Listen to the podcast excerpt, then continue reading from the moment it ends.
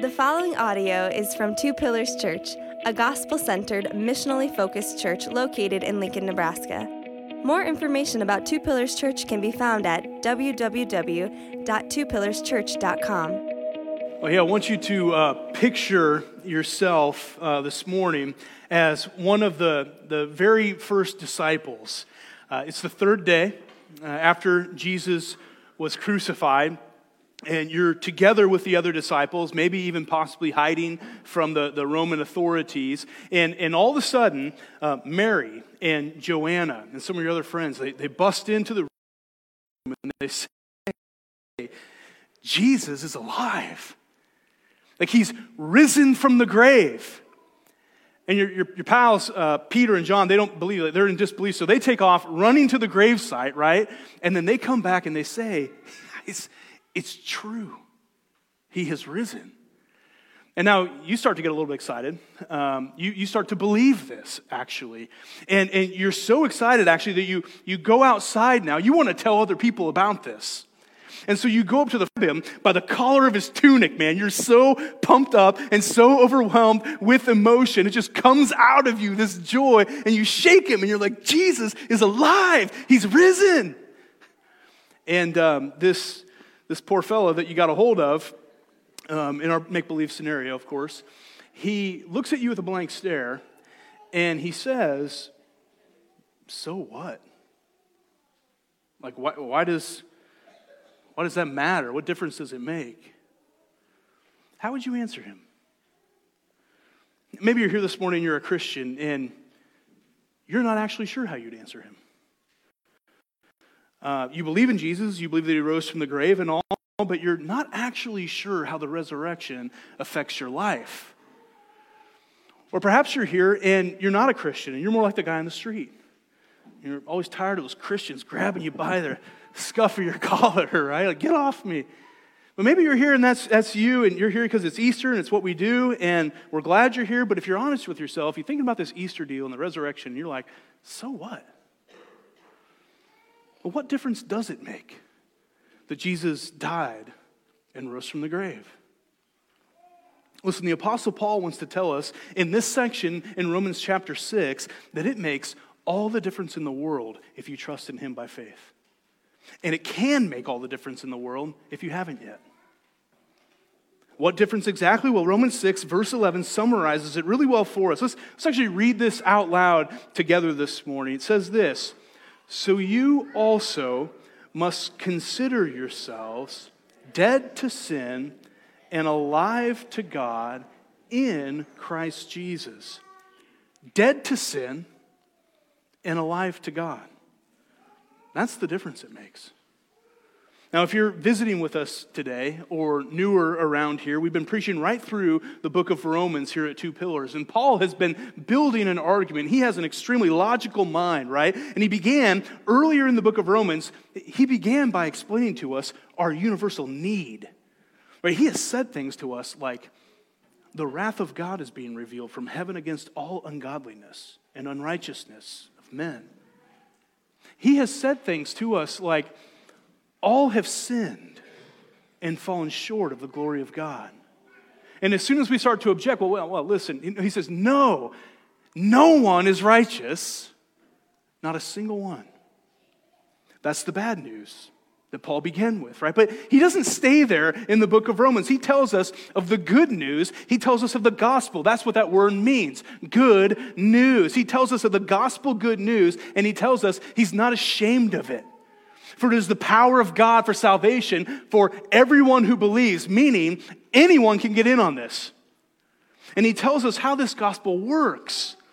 Namely, that while we were still in the state of living out the bad news, while we were still weak, while we were still sinners, while we were still sinning, while we were powerless to get ourselves right with God, He sent His Son Jesus to die for us to take our place, to, to be our substitute, to take on the wrath that we deserved for our sin. God showed his love for us, Romans 5, verse 8 says, that in that while we were still sinners, Christ died for us. He died for the ungodly. Are you tracking with that? The ungodly? That's who he came for. He didn't die for those who cleaned themselves up a bit and went to church a bunch. He died for those who were utterly unable to clean themselves up at all. And when we believe in Jesus, when we trust in Him by faith, Paul tells us we become, listen, justified. It's a really important word. It's a really important truth. Paul's been telling us about it ever since Romans chapter 1. It means that when we become a Christian, we are, we are counted right before God. That's what it means to be justified. We have right standing now with God. Justification is the opposite of condemnation. All right, I think we know what condemnation means. Once we stood condemned before God because of our sin, but now through Jesus, we stand justified before God, accepted before God, counted as righteous before God. And we're in this section of the book of Romans, especially chapters 5 through 8, where Paul is really, really wanting us to understand the certainty of our justification. Like, he wants us to know, and this is what we've been looking at for the last couple of weeks. He wants us to know that justification was a, a once and, and forever thing that happened for us. Therefore, since we have been justified, that's how he starts chapter 5. Since we have been justified, it's a past tense reality for us. It's once and forever. He, he wants you to know that when you truly become a Christian, it is finished. You belong to Christ now, and you always will. Nothing is going to separate you, he says in Romans chapter 8. You have been reconciled, and you're never going to become unreconciled. You have been adopted, and you're never going to be an orphan again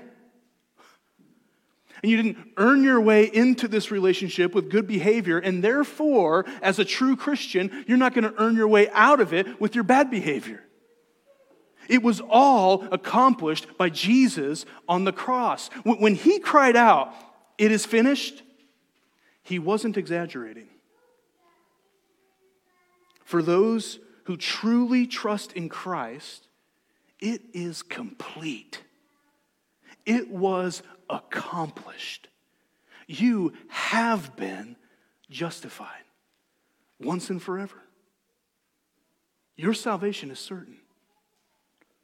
Your eternity is secure. You're a child of God, Paul's going to say in this section later, right? And if a child, then an heir. There is therefore now no condemnation for you, and there's never going to be. You are more than a conqueror, he tells us in Romans 8, and you're never going to be less. This is true of you. If you truly belong to Jesus, and it can be true of you if you don't yet. This is the gospel. And we're not ashamed of it around here. It is the power of God for salvation to everyone, anyone, and everyone who believes. And in chapter 5, Paul has he has put the pedal to the floor on this thing, right? But before we dump the clutch, we need to ask, what about sin? What shall we say then? I mean, isn't teaching like this and stressing the certainty of our salvation, isn't that going to encourage people to sin? Might it give someone a, a false sense of belonging to God, a false sense of assurance? Will, will they just go on living a life of license? If we can't lose our salvation, should we just continue on sinning so that grace may abound all the more? By no means, Paul says in chapter 6, verse 2. Absolutely not, another translation reads. And then he goes on asking, how can we, who, what's the word? Say it with me. Died to sin, still live in it? Died. It's past tense here in the English, isn't it? Paul doesn't ask, how can we who are dying to sin still live in it? How can we who will one day be dead to sin still live in sin? No, he says, how can we who died, past tense, to sin, still live in it? It's a past tense reality. In the original language, which was Greek, the word dying is in the aorist tense, meaning it is something that has happened once and forever. It's a reference to a, a, definite fact that belongs in the past at a particular point in time. What particular point in time? Well, let's keep reading. Verse 3. Do you not know, don't you know, do you not know that all of us who have been baptized into Christ, into Christ Jesus, were baptized into his death? We were buried, therefore, with him by baptism into death. Now, listen, Paul is not saying that we magically died to sin when we were physically baptized. I say that for two reasons. One, Paul has been hammering the idea that we are saved and we are only saved by grace through faith. We are saved and forgiven, we are justified, all of it by faith, not by our works, not by baptism. Baptizing someone doesn't perform a, a, magical function of literally washing away sin. Baptism, rightly understood, is an outward sign of an inner reality. The second reason that I say this is that Paul's point here is not primarily about baptism. He actually doesn't mention baptism in the rest of the letter. No, what Paul is pointing to here is conversion. And you might say it doesn't say conversion, it says baptism, to which I would agree. For Paul, right, in his time, that he didn't have categories. They wouldn't have had categories for someone who was a born again believer who wasn't baptized. That would have been a massive anomaly in his day, and it ought to be in ours.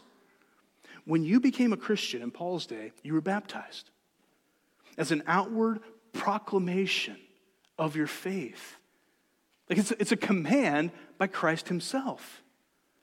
And so for Paul, the, the events of regeneration and, and faith and justification and baptism and receiving the Holy Spirit, it's complex, but they all occur at conversion.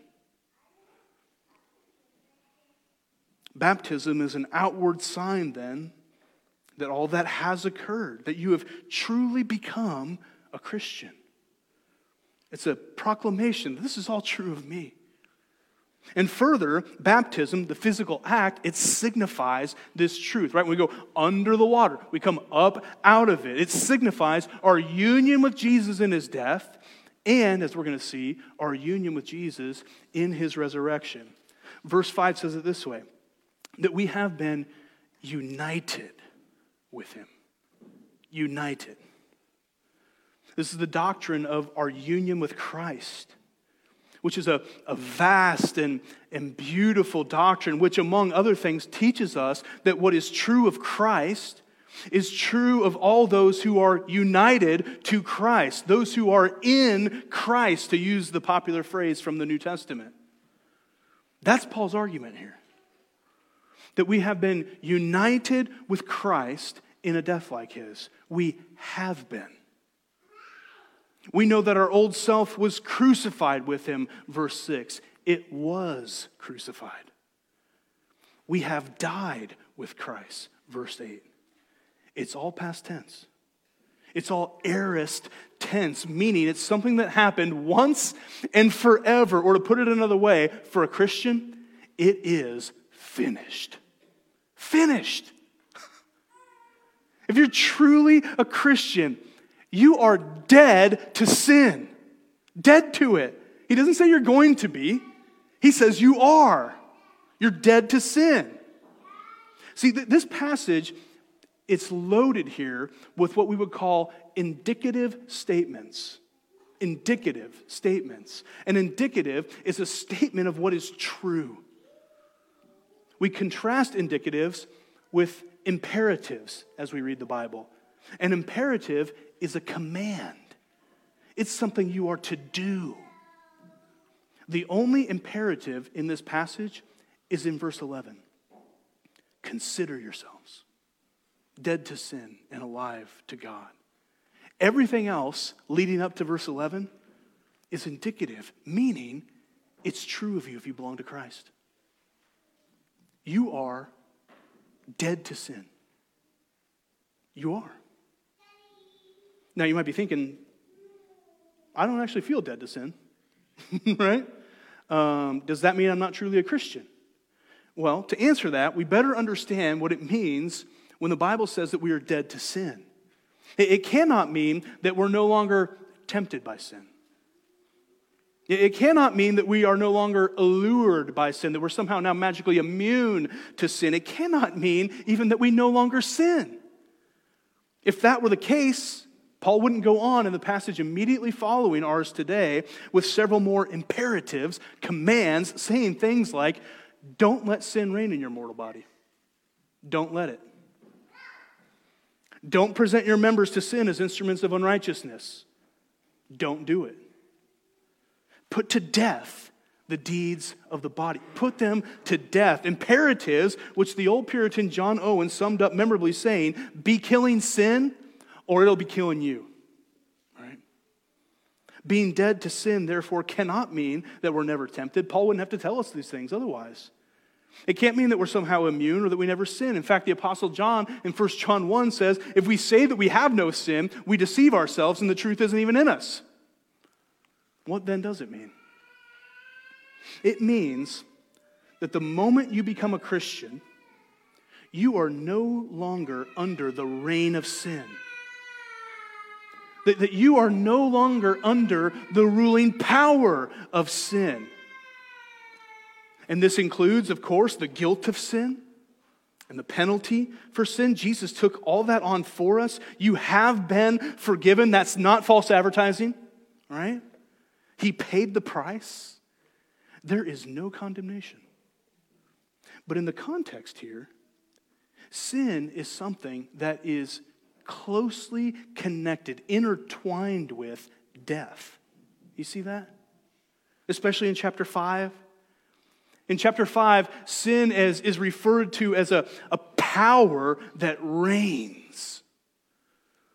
Just as sin came into the world through one man, Romans 5:12, and death through sin, so death spread to all men because all sin, and death reigned, he says, from Adam to Moses. What Paul is telling us here is that although the presence of sin is not gone, the penalty is, and the power of sin has been broken. The power has been broken. You're no longer under the reign of it. In fact, you're under a whole new reign now.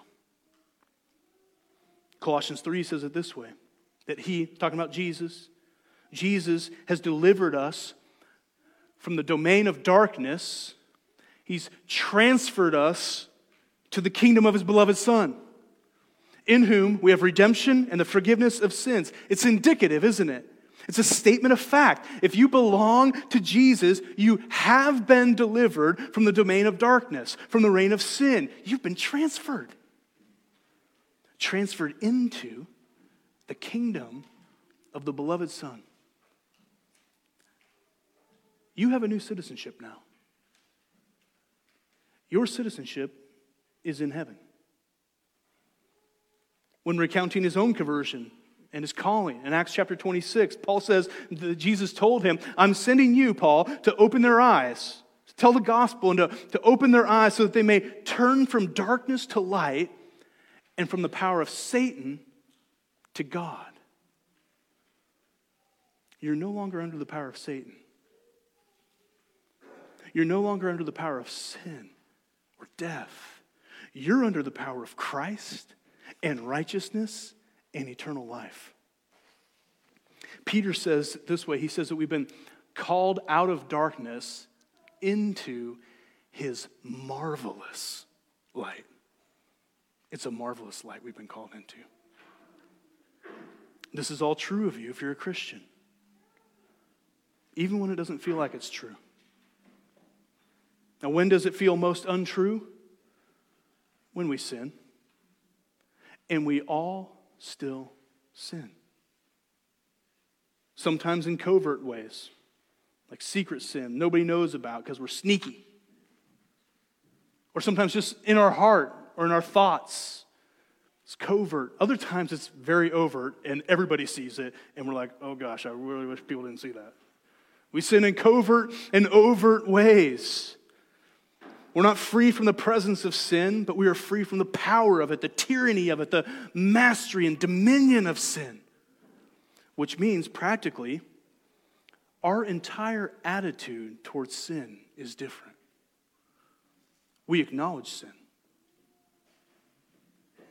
When the Bible calls something sin, we agree with it. We call it that too. We don't make light of it. We don't excuse it or rationalize it away. We don't do hermeneutical gymnastics to get out from what it's trying to tell us. This is our authority right here.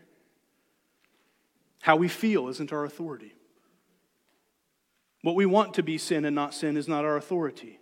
The Word of God is our authority. And so we acknowledge sin. We also hate sin. We hate it. We wage war against our sin. When we sin, we confess it as sin. We ask for forgiveness of our sin from those that we've sinned against and from God Himself. We repent of sin, meaning we actually turn from it.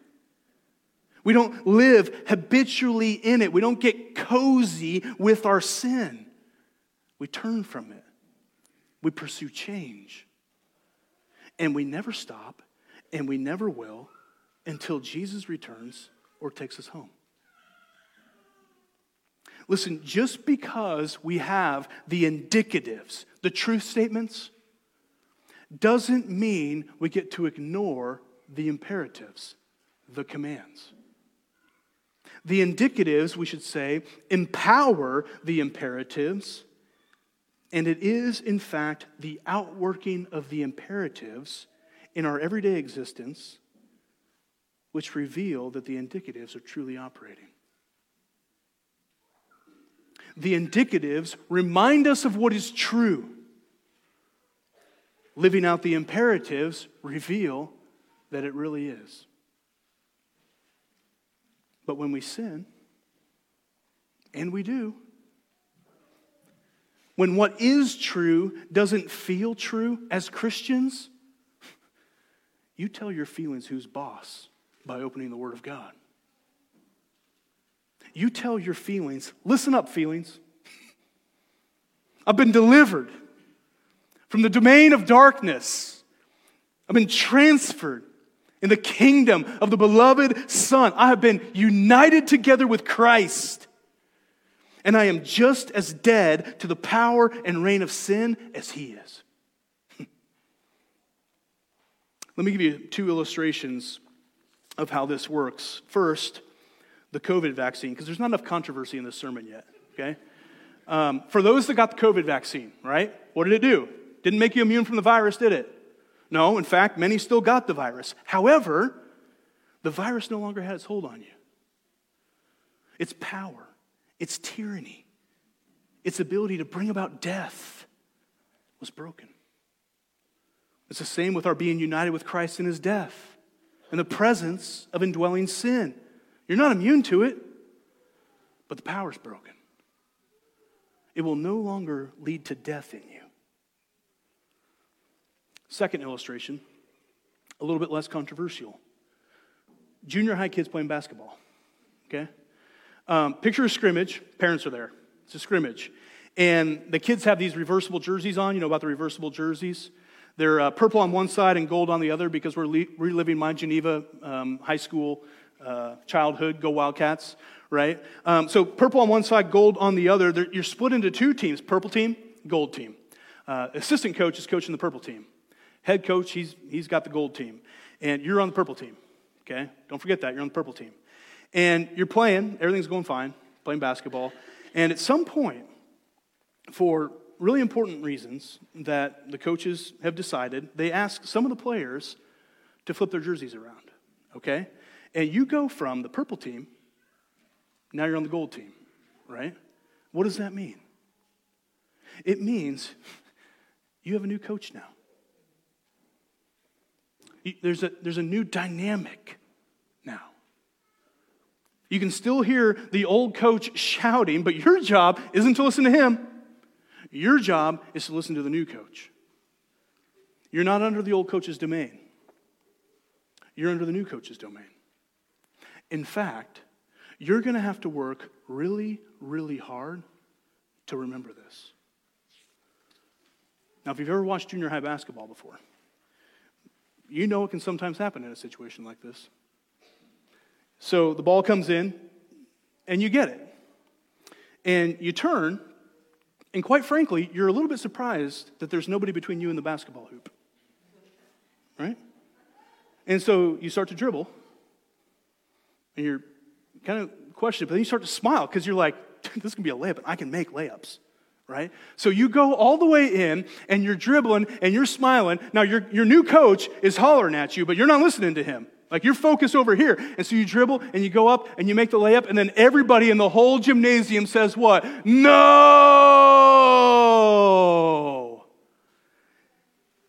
You've forgotten who you are, haven't you? You've forgotten what team you're on. And you feel horrible. I mean, you can't believe what you just did. You're, you're so sorry.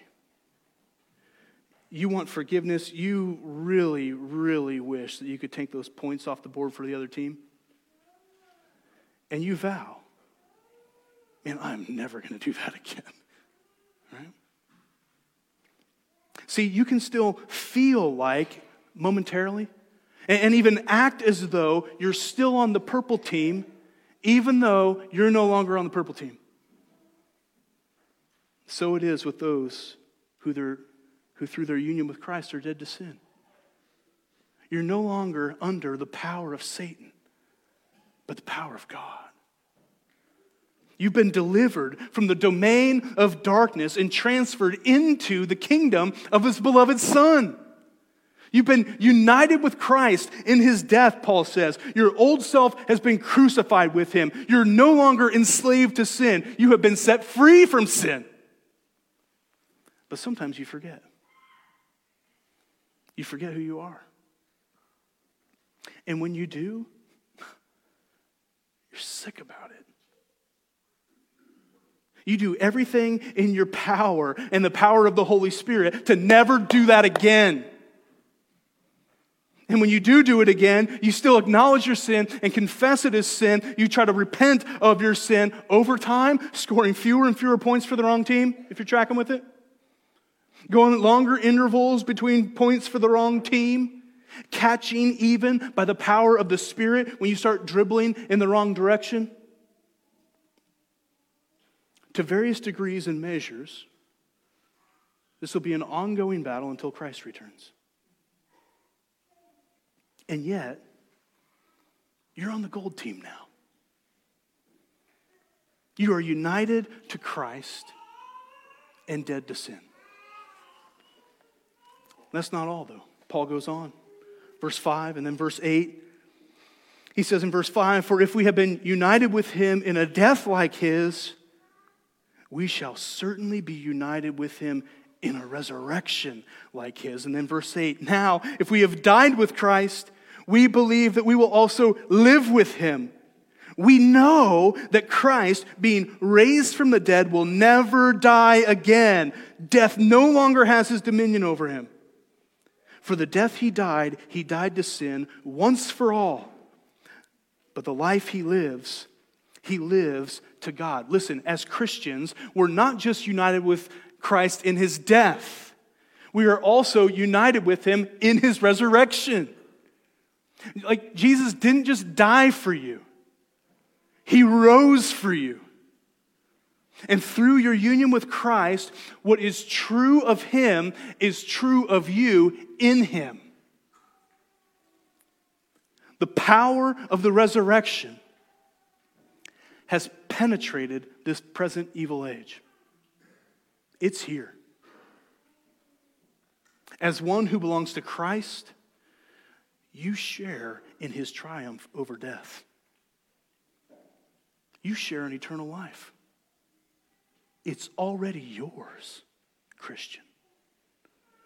Death has no power over you because it has no power over him. He is the resurrection and the life. Whoever believes in him, though he die, yet shall he live. This is why we can say, Oh, death, where's your sting? Oh, hey, death, where's your victory? We can mock death because we're united with Christ in his resurrection. And listen, it's not just a future glory that we're talking about, it's present too. Go back to the picture of baptism in verse 4. Paul says, just as Christ was raised from the dead by the glory of the Father, we too might walk now in newness of life. Like if, if you belong to Christ, you are alive to God right now. You are as alive to God as the risen Christ is to God. You've been made alive, the Bible says, in multiple places. You're, you're not just the same as you used to be, but forgiven now. No. We're told the old has passed away. Behold, the new has come. You're alive with him. You live with him. He lives with you. Think about it this way think, think about your worst roommate ever. Spouses are sometimes doing this. No, that, it, think about your worst roommate ever. Always there when you want to be alone, always making a mess. Jesus is like the best roommate ever. Always there when you are alone and always making things better. You live with him. He lives with you. You've received the Holy Spirit. He's in you. You are in Him. You're united with Him. And He's giving you newness of life. He's convicting you of sin in this newness of life. He's guiding you in his ways in this newness of life. He's, empower, he's empowering you to walk in the ways of godliness, manifesting in your life love and joy and peace and patience and kindness and goodness and faithfulness and gentleness and self control. He's growing you, He's sanctifying you, making you more and more like Him. growing you, friends, in your awareness of who He is, growing you in your awareness of who you are, growing you in your awareness of what it is that He's done, and growing you in awareness of your secure salvation. He's washing you with the Word. He's doing it right now. And he who began a good work in you, oh, he's going to see it through to completion. Nothing's going to stop him. Because of the resurrection, you and I, Christians, are on the way to glory, and nothing's going to stop us. That's good news. That's really good news. Listen, to be alive with God also means that we are in the here and now within God's purpose and His plan. For we know, did you know? We know. It says, for we know that all those who love God, so those who belong to Christ in the context here, for those who love God, all things work together for good for those who are called according to his purpose.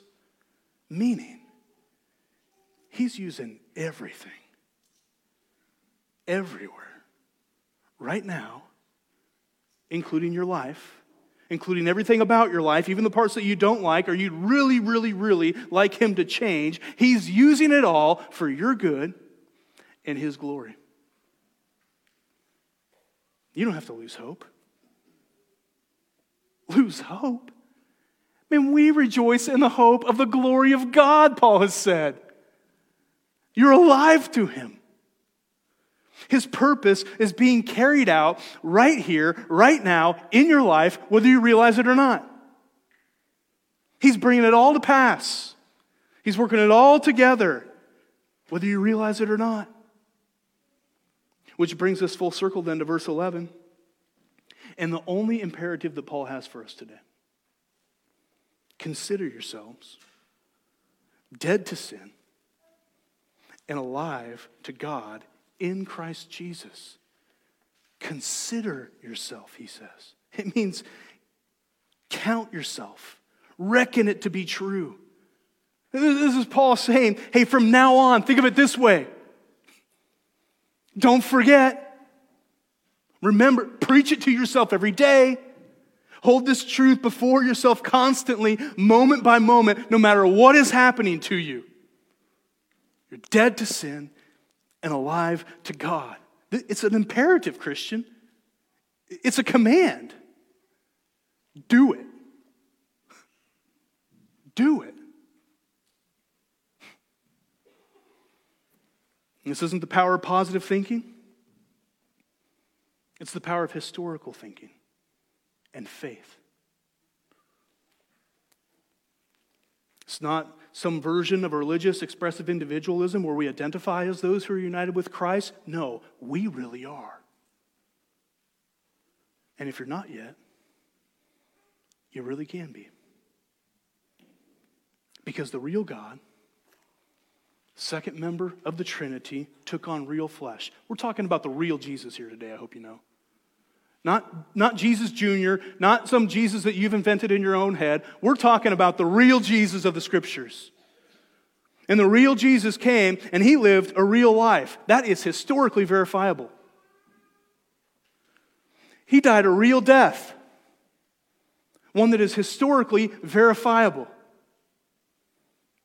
Three days later, he rose from the grave. He was resurrected. He appeared to the disciples, and then he appeared to something like 500 of the brothers all at once. It was all historically verifiable.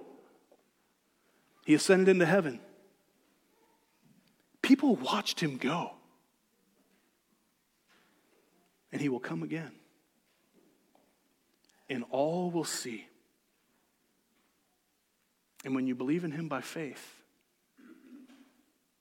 it makes all the difference in the world. You are dead to sin and alive to God, not just in this life, but forevermore. World without end. Let's pray. Father, we praise you and we thank you for these glorious truths that, quite honestly, are difficult for us to grasp. And so give us ears and hearts to believe. For Christians who are in the room, Lord, would by your Spirit, would you help them today to consider themselves dead to sin and alive to you in Christ Jesus? Would they do it? For any here who are not Christians yet. Or maybe it's being revealed that they're not Christians yet because of their lackadaisical, ignorant attitude towards sin. Just resting in it, making peace with it. Father, would you move in them in such a way that they would consider what it would be like to consider themselves dead to sin and alive to you? We ask that you do that right here, right now. That by your Holy Spirit, you would regenerate their hearts, creating faith within them. They can't do it on their own. And we know, Lord, that you can. You can save to the uttermost. And so do that today for your glory. We pray in the risen name of Jesus. Amen. Thank you for listening to this audio from Two Pillars Church. Feel free to share this audio with others, but please do not alter or edit the content in any way. For more information about Two Pillars Church, please visit www.twopillarschurch.com.